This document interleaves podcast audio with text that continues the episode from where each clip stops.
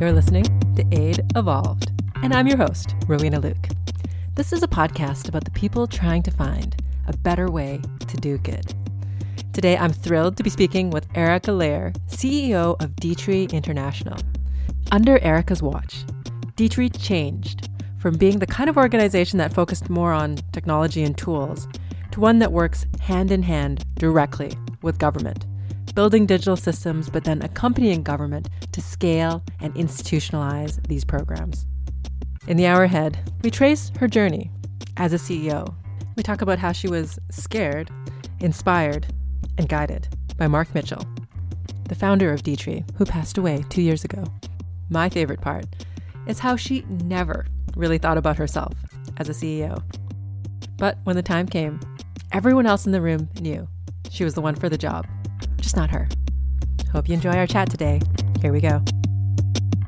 One quick question, Erica. I understand you mentioned you have a one-year-old at home and two dogs and two cats in addition to a husband in there. How's that? How's that going for you? Sounds like a menagerie.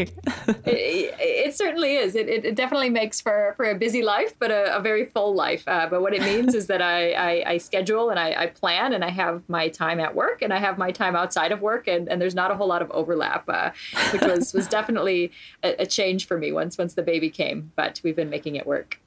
Nice respect. I mean, it's it's amazing for me to hear of a CEO, you know, someone within this position making change in the digital health space, who also has a family and a rich personal life as well. Um, so I appreciate you you sharing that piece. I can imagine all sorts of multitasking happening on the professional side and on the personal side and I think that's something that that I've, I've worked really hard at over the years. I, I started, you know, a few years ago. I, I, definitely didn't have that balance, and when I when I got pregnant and I knew the baby was coming, it was really important for me to start setting boundaries eh, before the baby came, and and so I, I started to you know have my my work hours and, and not not check email outside of that, and it's something that's been transformational for me really to help be able to to manage work and life, and and also something that we're working with our team to to take on as well.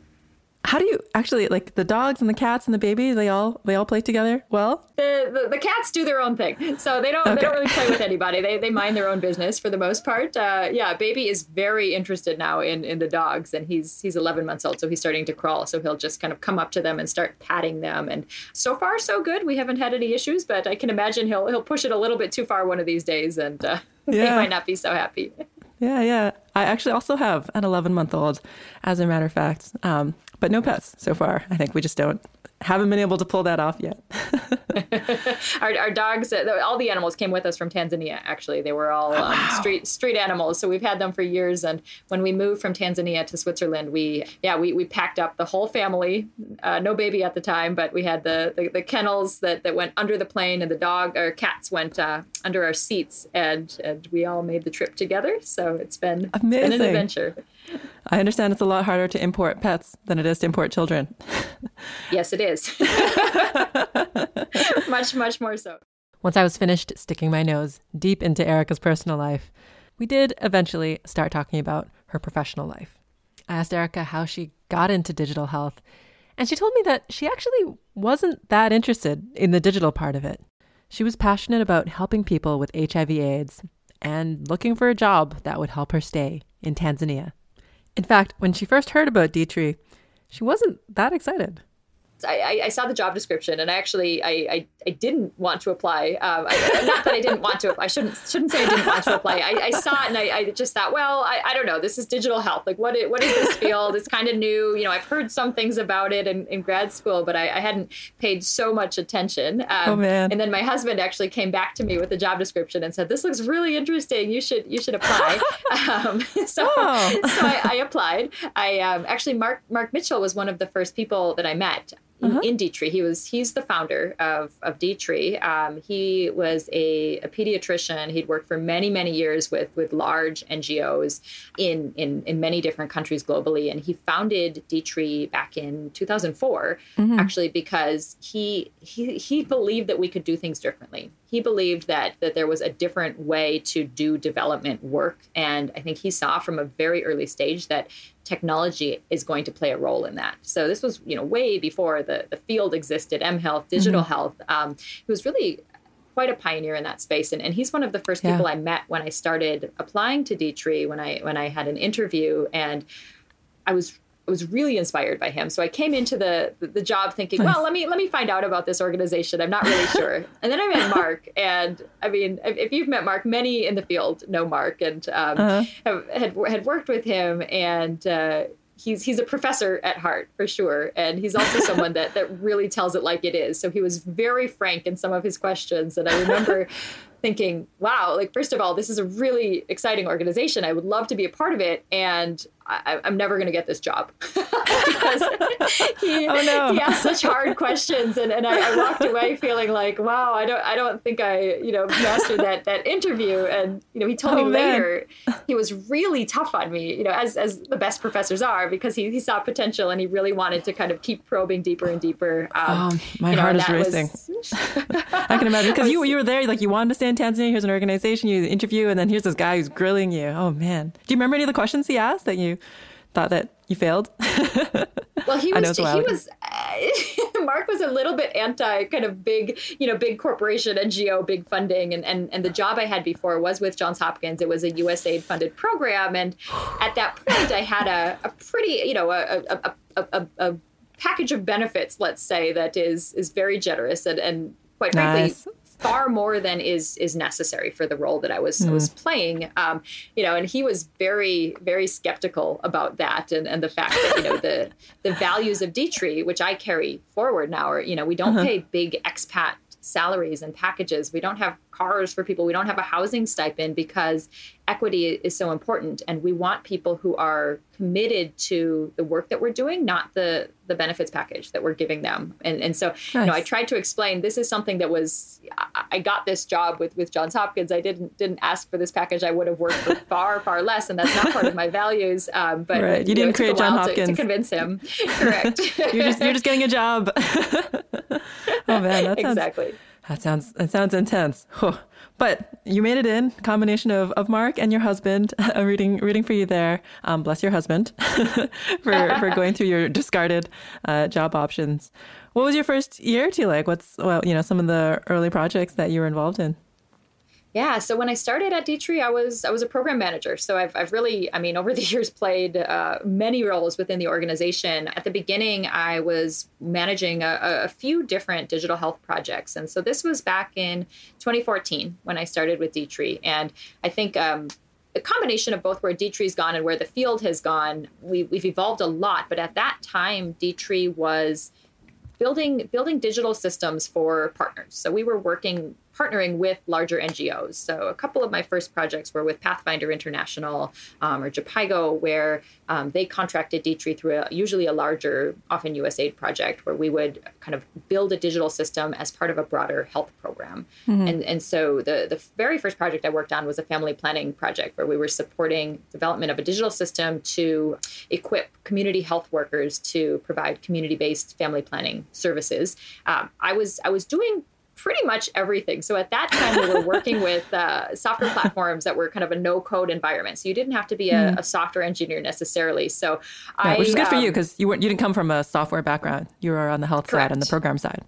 Right? Yeah, exactly, exactly. Yeah. I'd never I'd never done anything with with coding or, or software, but you know, I, I, I studied chemistry in college. I think I kind of I, I love logic and analytical thinking and reason. things and, and, and reason and, and, for me it was it was so fascinating because this this field uh, the I had the ability to to bring together both this the digital side where where I was actually building the mobile apps that we were, were using. So I was defining the the workflows and the logic, and then building them. Um, but also working with with the partners, with the government, going going out to the communities that we were working with, and, and talking to the community health workers. And so it was this nice. wonderful mix of you know kind of the very concrete logical science that that part of my brain loves but then uh-huh. also the you know the real world implementation and how to how to make that work and and so for me that was the most fascinating part, I realized very early on that it was exactly the right place for me to be at D-Tree because I, I just I just really loved this this combination and felt like I was able to put these these different skill sets and, and interests together um, in a job that that was was really fascinating and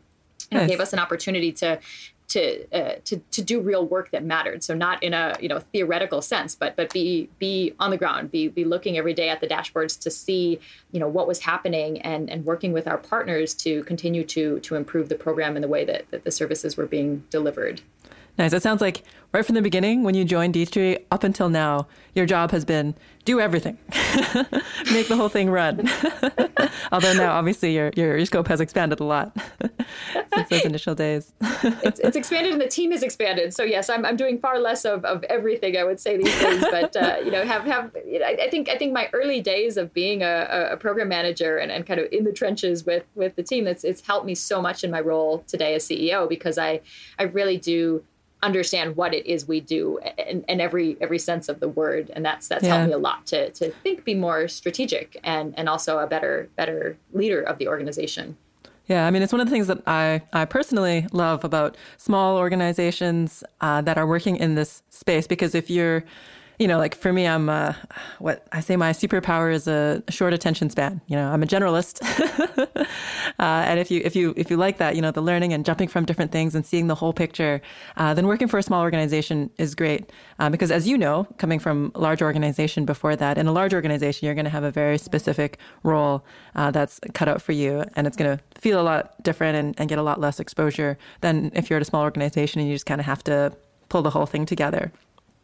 That, that's exactly right. Yes, I think, uh, and that works well for some people. That's definitely how how I feel. I love having a variety and, and not knowing what every day will entail. Um, it, it, doesn't work for everybody, but but it was a, a great a great uh, great place for me to end up.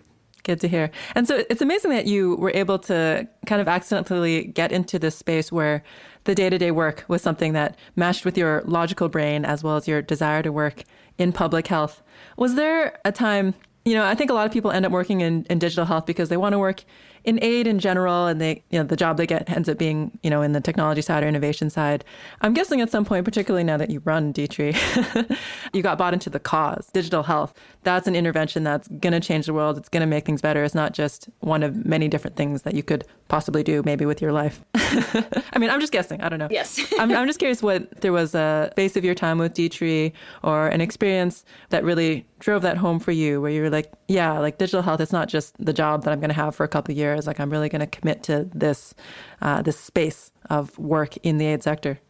I think it, it comes back to our work in Zanzibar, actually. So D-Tree's been working in Zanzibar since since 2010, and so the program had been going on for several years um, before I started with D-Tree. And I, I, learned about the program, and then a, a couple years into working with D-Tree, I actually managed the, the program. Um, what I what I saw was we, we had a program where basically demonstrating together with the government how how mobile tools could support community health workers to um, at that point the focus was really on get pregnant women to deliver in health facilities. So support them to develop a birth plan make sure that they had transport lined up to engage community drivers to to make sure that that women had uh, money saved so that they could um, to pay for that transport and pay for other costs at, at the health facility. And you know what we were really trying to do is is look at you know what are these factors that that are needed in order to support facility deliveries?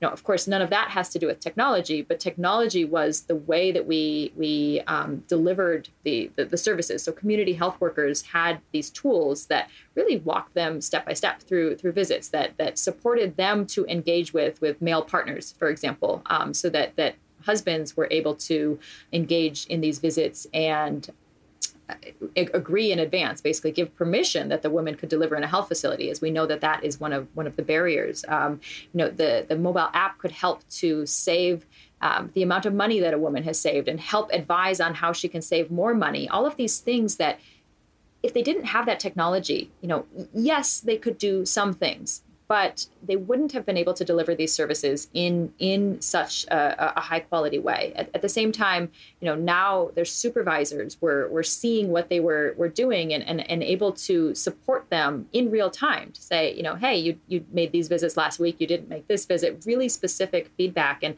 that to me showed me like this is wildly different from the way that um, that that that community health services have been delivered in the past and yeah. and there's there's huge huge potential. Um, in addition to to that, what I saw was the government's interest, which has has grown over time, um, and and now we're supporting the government um, as as they've taken this program on, and they're they're now scaling nationally. Um, but to wow. see that that they were starting to also see, and even back in those early days, that there, there's something going on here that that's really exciting because now there's there's this data available that they can use for for not only just high level decision making, but to tailor what services um, you know or what what resources are needed where because all of a sudden we can see that this district is is, is struggling in these these certain areas. Um, and so it was this combination of this whole kind of systems approach that i saw of how technology is really transforming every level of the health system. Um, and to me that's tremendously exciting. And and I would say at the same time as that,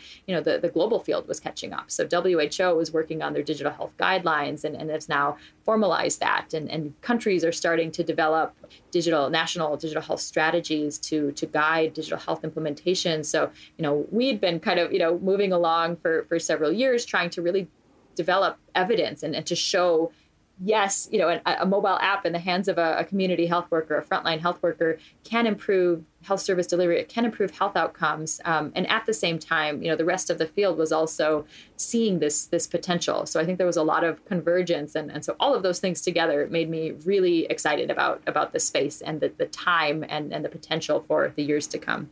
Nice, and it's great to see that evolution from a more research and evidence agenda that, that you had to when it was actually getting taken up by the government and implemented in programs, um, being more on the programmatic quality that is also your your your your focus even though you have the experience on the research side, as it were. Um, but yeah, no, I, I, definitely hear you. Like when we can see health systems being delivered in a way that's fundamentally different than has ever been done before, and the, the small role that technology plays in in changing the larger system, uh, I think that's that's hugely exciting and hugely motivating. Erica, I'd love to chat a bit with you about, you know, in the more recent years, particularly your your step uh, into becoming the CEO of D-Tree, because I'm sure that was a big was a big change for you and and for the organization um, as well. Was what was what was that like? what was the moment where like you, you you knew that you were even being considered for the job, and and what was the what was going on in your head when you considered it?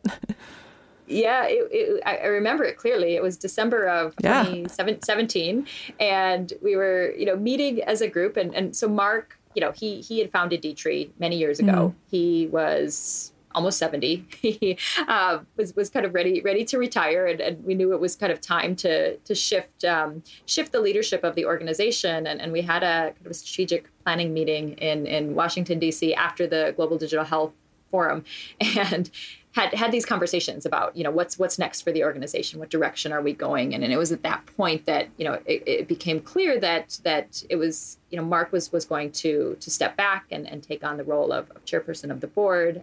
And at the same time that we we really we didn't really even consider bringing in somebody externally. I think it was it was kind of clear that that we, we were moving in, in a good direction. And the role that I had been, been playing at that point, I was chief program officer, um, was moving into a more strategic role. And, and, and so I think everyone else but me maybe recognized that um, and kind of said, "Well, well, of course it's going to be Erica." And I said, "What? Wait a minute, that was that wasn't the plan." Um, I I had never, you know, as you think about like career goals, CEO was never ever something that was that was on my mind or that I, I thought oh, about. Um, I think it was just a, you know, a natural progression of of how the organization was growing and I was engaging with with the organization and, and maybe kind of you know seeing seeing where we could go and how we could fit into the broader field that, that seemed to everyone else like a, a natural fit. So they came to you and they didn't they weren't considering any other options at the time. They were like, Hey Erica, do you want what do you think? Pretty pretty much. And wow. you know, that, so that's the point where I thought, huh. First first I thought, oh my goodness, I, I there's no way I can I can take this on. Um, and then I It sounds you know, intimidating, I'll be honest, you know. it was intimidating, you know, and I, had been doing this for at the point at that time four years working with D-Tree. You know, I had experience, but not at, at that level of, of kind of leadership experience. And so it was a, a pivotal moment for sure. And I just I remember talking to Marc one day and he just said, You're you're already doing this. Like you don't realize it, but you're already doing it. And I see something in you that you certainly don't see in yourself right now, but you will. And, you know, I have Amazing. full confidence. And so having the, the founder, you know, this is his baby, you know, he cares deeply about D-Tree and for right. to have his confidence in this it really really helped me to to feel like yes this is this is something that I, I can do. I'm going to give it everything I have and, and jump in and, and, and try. And it's been a great experience since. So I'm, I'm really, I'm, I'm, I'm very grateful for the opportunity. And um, it, it definitely wow. gave me the chance to, to just learn a whole different aspect about, you know, leadership and um, I can and, imagine and, and running an organization that I, I, wouldn't have imagined, but I, have loved I love that learning curve. It's, it's been a great journey. How long did you have to think about it when when they first started talking about it? And you were like, well, I'm, I'm sure it wasn't right away that you said yes.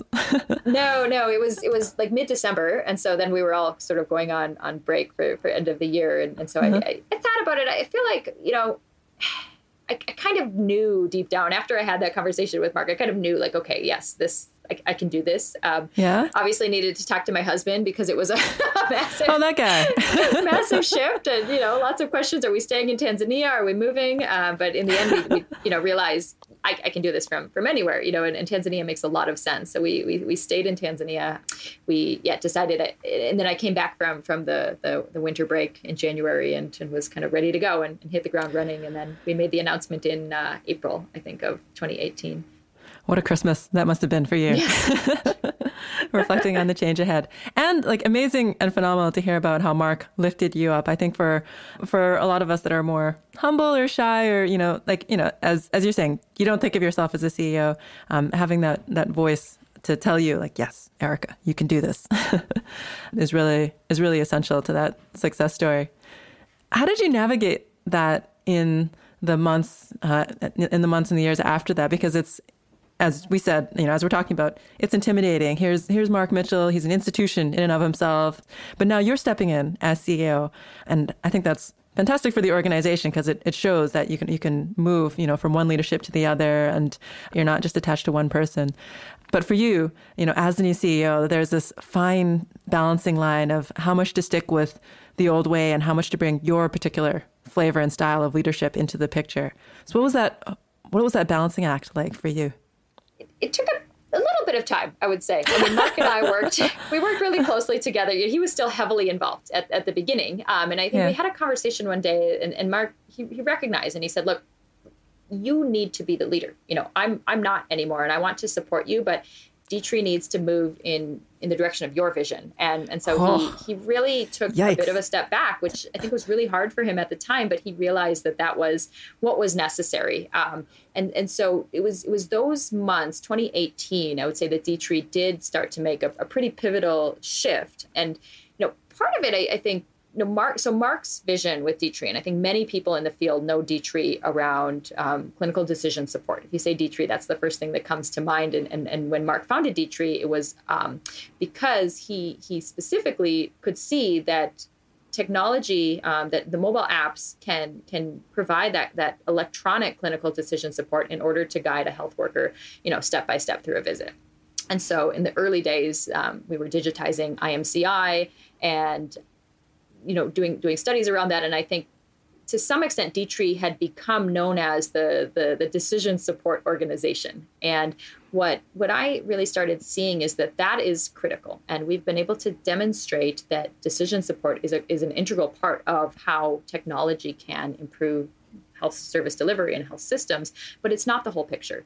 And so, if we are really going to make a long term impact, we need to broaden our focus so that we're looking at not only how the, the technology is guiding a health worker, but how you know how that how that data is being leveraged for the rest of the health system. How are supervisors really using the, the data coming? How can that improve the way that they interact with with those that they, they work with? How are district health teams using using that data to make real informed decisions and, and then governments? And you know we have to take that full systems approach and and be you know to some extent more um, you know more cross cutting as an organization um, so that we can have a broader reach in order to to really support the long term institutionalization of, of technology and so we made a couple of really big changes in in 2018 yeah, and, and, just then, emphasize like um, that that does yeah. sound like a massive change to like the core identity of an organization. Um, like I, I, can imagine all sorts of implications for that kind of a strategic shift.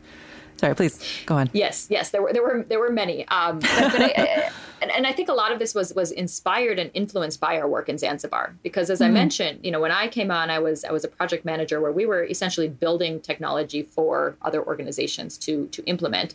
Our work in Zanzibar has always been different, where D-Tree was was kind of the lead implementer together with the government. And you know i saw that huh. that kind of relationship was was very different. In in the programs where we were just building a, a digital system and, and kind of passing it off to a partner you know that served the the purpose of of you know helping them to meet their their goals for a, a donor funded project which was often time bound which was often very specific and focused on the health outcome. It wasn't focused on the long term uh, institutionalization of the digital technology within a within a health system. And so in, in, Zanzibar, in contrast, you know, we we were in the driver's seat. We were working with the government, and and we were able to um, think influence the the thinking around policy and around you know long term planning for for a program, and we could see how that can have such such a longer term impact. Um, and so that yeah. was really the the shift that that that we made to say we want to go away, um, not completely, but but as much as possible, move away from these these shorter term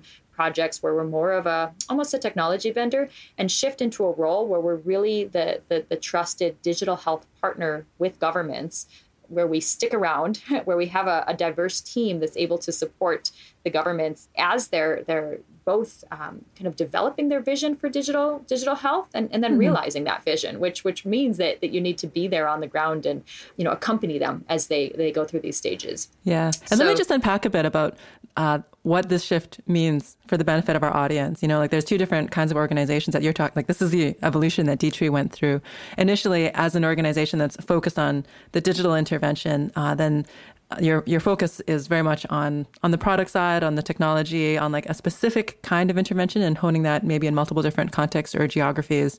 And but strategically, you're like you're only focused on like can I get a particular technology or a particular intervention, uh, which is one part of a health system, to uh, a, a, certain level of, of polish or completeness. With this shift, you're building on the success that you saw in Zanzibar, and that was a big personal inspiration for you as well, uh, to a much more holistic picture of what is the change that we're trying to do with a government, and that that the nice thing about that is that then you can focus on the actual outcomes, like how are we changing the overall health system? How is it proving? How is it being how is it being taken up? From an organizational perspective, I think it pulls you in a lot of different directions. You know, it means that, okay, maybe last year you're working on the mobile app and next year you're going to work on the data. And like in three years, you know, maybe you'll help out on, on, some, on some different pieces, um, just depending on what the needs of the government are. Um, and, and Erica, I'd love to hear you talk a bit more about how you, how you navigate that, particularly as a smaller organization. You know, there's there's a lot of different a lot, a lot of different moving pieces, and for an organization that's taking that kind of strategy, knowing your your niche and their, your partnerships uh, role within that uh, is obviously a key part to the success that you're going to have. Yeah, yeah, it was. Um, it, it, it did take some time to really look at what what does D-Tree need to look like then because our model yeah. in the past had been you know yes we were building technology but we actually weren't building it in house and we, we never have had our own software platform and that's also important for us we don't want to kind of have our own technology product that we're pushing but rather be able to adapt to the needs of government to understand the context and and and build systems, digital systems out of the, the software that makes the most sense. And there's a lot of fantastic groups out there that are building building software. You know, that's that's not where we wanted to to be working in. But before the shift, we were working, um, you know, just with a couple of, of, of, companies and kind of almost outsourcing that. So so we didn't have a, a technology team in house. And when we made this shift, we realized, you know, if we really want to have impact, the people building building the technology that are well customizing let's say the technology um, from these these often open source global goods software platforms that already exist they need to be on the ground. You know we can't have somebody sitting in an office somewhere and just hear from someone in zanzibar what they need to build. You know that's that's the model that i've seen in the past and, and quite frankly, I, I, don't think it works very well because you end up with something that gets lost in translation. And so our model of having you know local software developers sitting on on the ground in, in the places that we're working sitting right next to our, our program managers and right next to the government advisor and, and attending meetings with our government counterparts that's how we can really make sure that we understand the context we understand the need and we can we can map that to the the technology that exists and and technology that's being developed and so we actually built out kind of a, a, a, technology team where we can work across different software platforms. So depending on, on where we're working, if the government has decided uh, to standardize on a, on a certain software, you know, we can we can support that. Um, we can help them to analyze different platforms and assess what makes the most sense for them, and then and then help to build tools with that. Um, so that's been an important shift, and and we have and we have developers in Zanzibar now. We're working with the Community Health Toolkit um, in mainland Tanzania. We have a, a, team that's that's building with OpenSRP, as that's what the government has um, standardized on. And in, in Malawi, um, we're, we're, we're starting a new program and, and, building a team now where we'll be working with DHIS2, because again, that's what the government has standardized on. So you know mm-hmm. that that I think is an important distinction where we're not just coming in with with a certain a certain software, but rather able to adapt to the needs. The other the other side that I think we really built built up. We, have always had kind of strong program management um, capabilities on our team, but was was around the government engagement because mm-hmm. you know when you're working with a partner, they're managing the government engagement. When when we are are, are in the driver's seat, we we realize what what I've come to, to realize I think is is the government engagement is just as important as as the technology and and oh, I think that's something yeah, we've learned absolutely. along the way um, you know and, and and kind of the everything non-technology related is is is is more important than the tech and and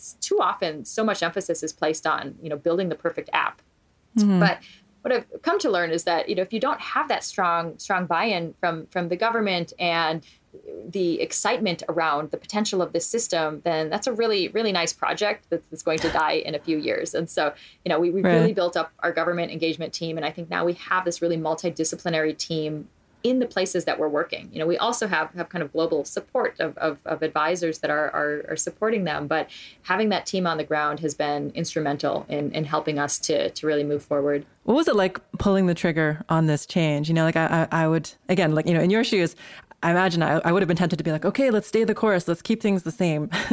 you know, just because you don't want to, uh, you don't want to mess things up on your first year on the job or, you know, stuff like that. Um, but you had the courage to dive in because you knew what you saw in Zanzibar and you wanted to replicate that success. What was that? How did you screw up the courage? Sorry, that's not the right word. How did you come up with the courage to do that?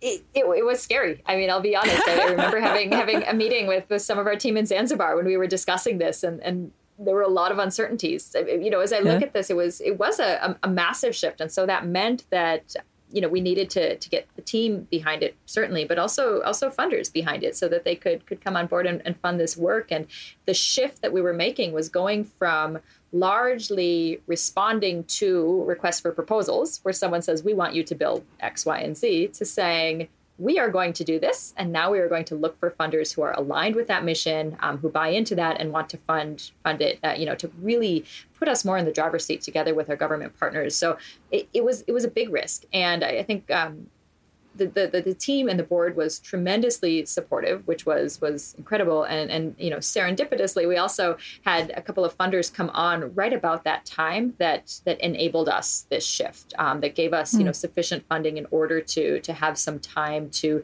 to really redesign the way that we were were thinking about our work. And and that was I think really catalytic in terms of us being able to to build up a strong team that we needed um, that maybe mm-hmm. didn't exist before. And and then to to use that momentum to to bring on more and more co-funding. And i think what we've seen is that there's a need for this. You know there's not a lot of groups doing this. You have the technology groups you have the health groups or you know as, as some people say that you know the the, the, the, the technical groups and the implementers. And and i think we really merge kind of blur those lines. We're, we're right at the middle there. And you know what what I've seen is that it's worked really well in Zanzibar. We're we're actually talking to the government in, in Zambia right now because they've seen this approach and have invited us now to come and, and kind of replicate that and help them as they're thinking about digitizing their community health system. Um, and every time we we talk to groups, they say, well, well, yeah, that that's really needed because that's that's the missing link. I think we're kind of the the glue that holds together all of these different pieces and, and sticks around for the long term. Um, and, and and so you know it it, it, it, was it was challenging at first, but now I feel like we're on a on a good pathway and we're able to really articulate where we're going and, and why there's a need for for this within the field.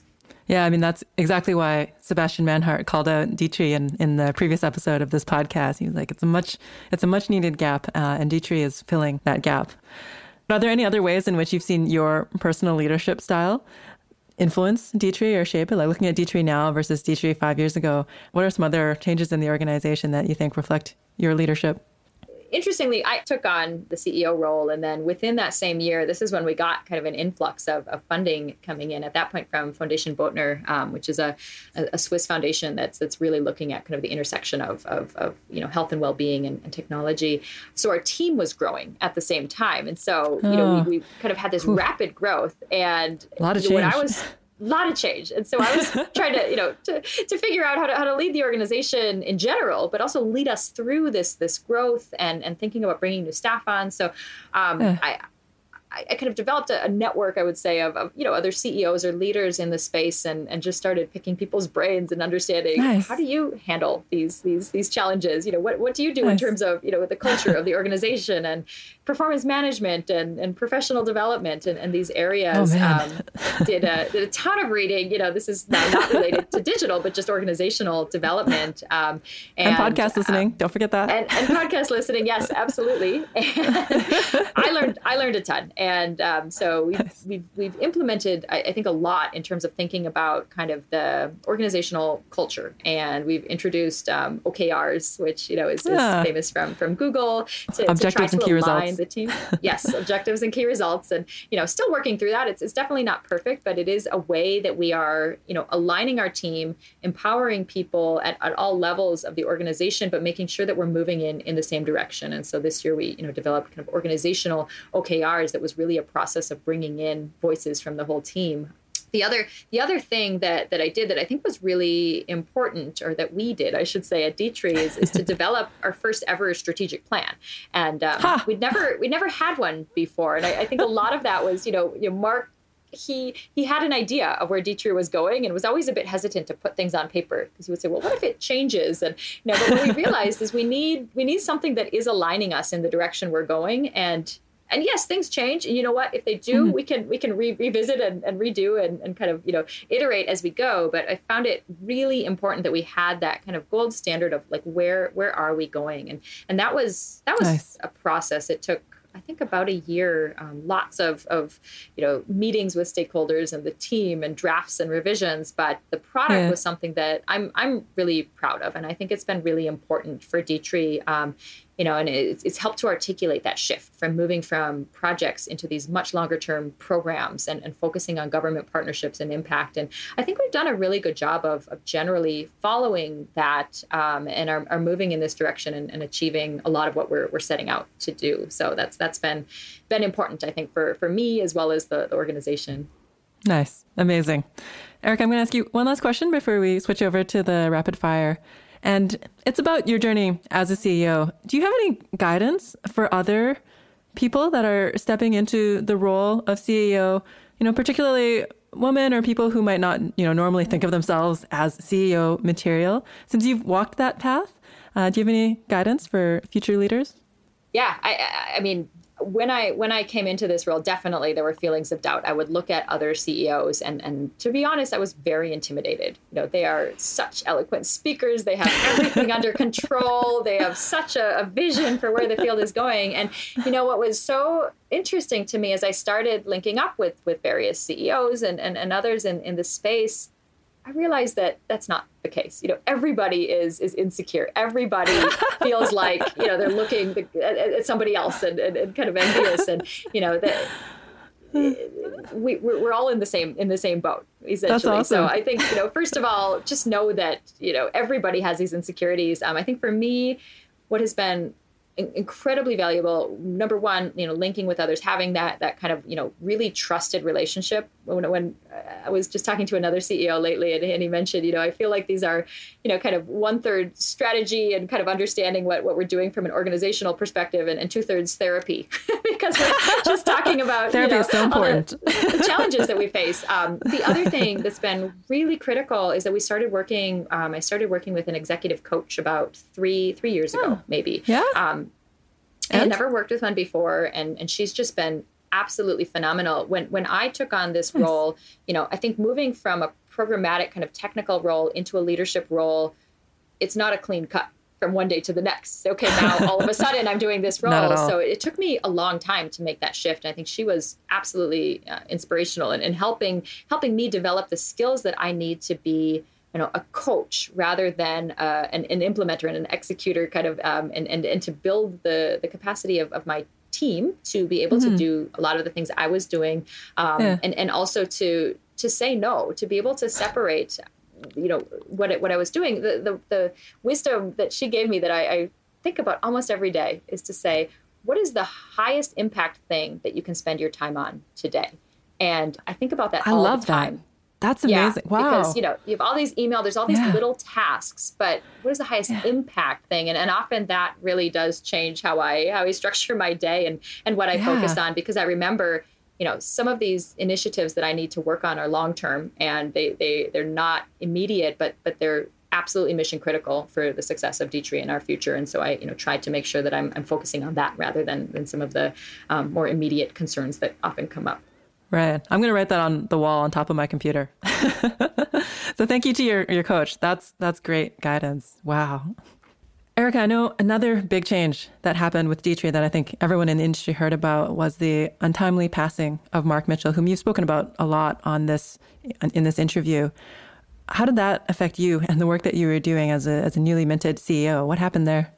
Yeah, it was um, a bit over two years ago now. And I, I, remember clearly I was actually in Washington, D.C. at the time with some partners in our team and, and got uh, an email when I woke up in the morning that Marc had been actually on vacation with his wife and, and some friends in Alaska.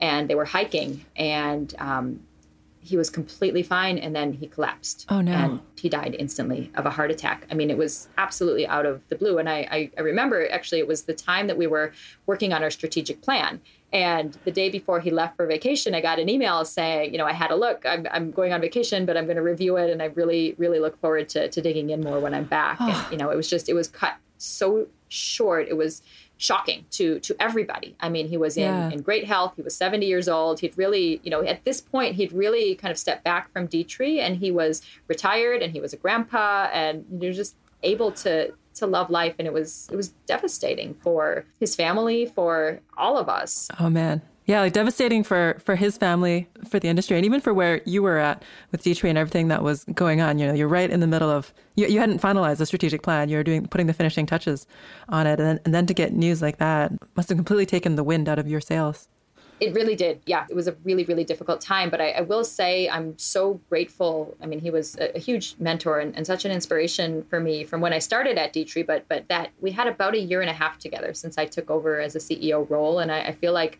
our relationship changed when that that change took place. And I I got to know him on such a, a deeper, more personal level, and I, I even despite the short time had I think learn a huge amount from him that I've, I've taken with me today. So I'm, I'm really grateful for that. But um, yeah, it, it, it, really it really shook us all, and I think it cemented for us the need to continue D-Tree and Marc's legacy and make sure that what we are doing is going towards his north star. And what, what he always said, the vision of D-Tree is to ensure that everyone, no matter who they are, where they are, has access to high quality health care. And even though we've made these shifts in the organization and foundational changes, I would say we're still moving towards that North Star. And that's something that I, I keep with me and it helps to align as I'm making decisions. You know, are we doing this in Marc's vision? Is this something he would be proud of? And I, I think it's it's helped to to, to, to, bring the organization together and, and, and we're all really motivated to continue doing that work that he started.